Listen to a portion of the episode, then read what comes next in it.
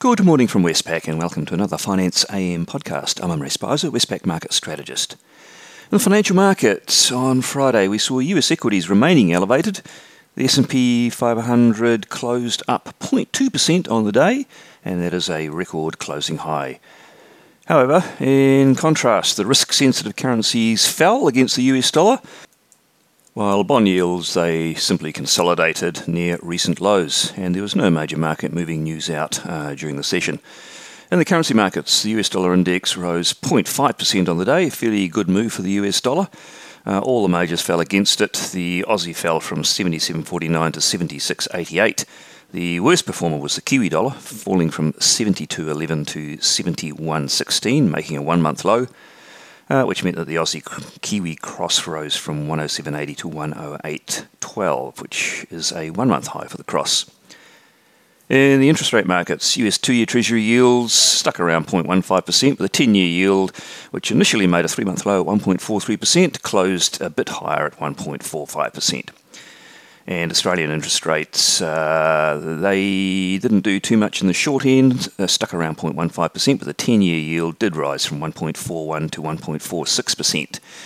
And in commodities, uh, Brent crude oil, not much change. Copper up 1.2%, gold down 1.1%, and iron ore up 2% to about $219.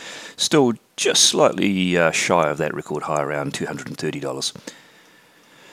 Now, uh, during the session, as I say, there was not much, uh, well, no market moving news out, but uh, worthy of note that the University of Michigan monthly consumer sentiment survey, uh, consumer sentiment did rebound, but the inflation expectations components, uh, they pulled back. So the 5 to 10 year ahead component slipped from 3% to 2.8%. And we had some UK production data out for the month of May, uh, which all fed into GDP.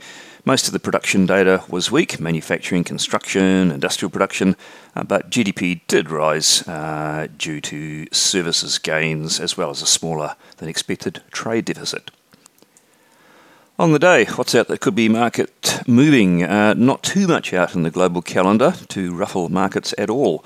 In Australia, we'll have uh, most of the states on holiday, all except for Queensland and Western Australia, and that's for Queen's birthday, so that'll keep markets quite down under. Uh, New Zealand does have some data out to watch. The May REINZ housing report.